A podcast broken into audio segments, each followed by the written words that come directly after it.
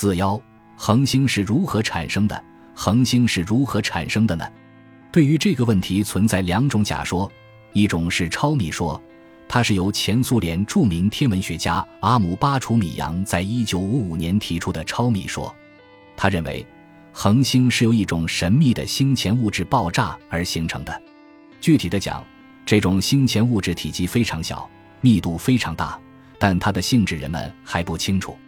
不过，多数科学家都不接受这种观点。与超密说不同的是弥漫说，其主旨是认为恒星是由低密度的星际物质构成。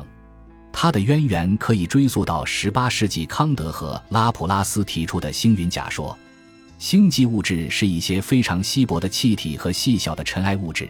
它们在宇宙中各处构成了庞大的像云一样的集团，这些物质密度很小，每立方千米只有十八至十四克，主要成分是氢和氦，它们的温度为零下二百摄氏度至零下一百摄氏度。从观测来看，星云分为两种：被附近恒星照亮的星云和暗星云，它们的形状有网状、面包圈状等，最有名的是猎户座的暗湾。其形状像一匹披散着鬃毛的黑马的马头，因此也叫马头星云。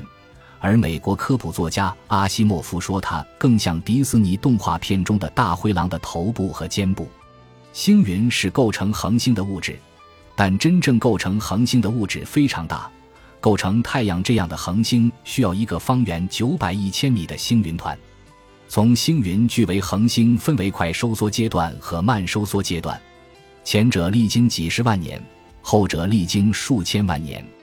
星云快收缩后，半径仅为原来的百分之一，平均密度提高一亿倍，最后形成一个星胚。这是一个又浓又黑的云团，中心为一密集核。此后进入慢收缩，也叫原恒星阶段。这时星胚温度不断升高，高到一定的程度就要闪烁身形，以示其存在，并步入幼年阶段。但这时发光尚不隐定，仍被弥漫的星云物质所包围着，并向外界抛射物质。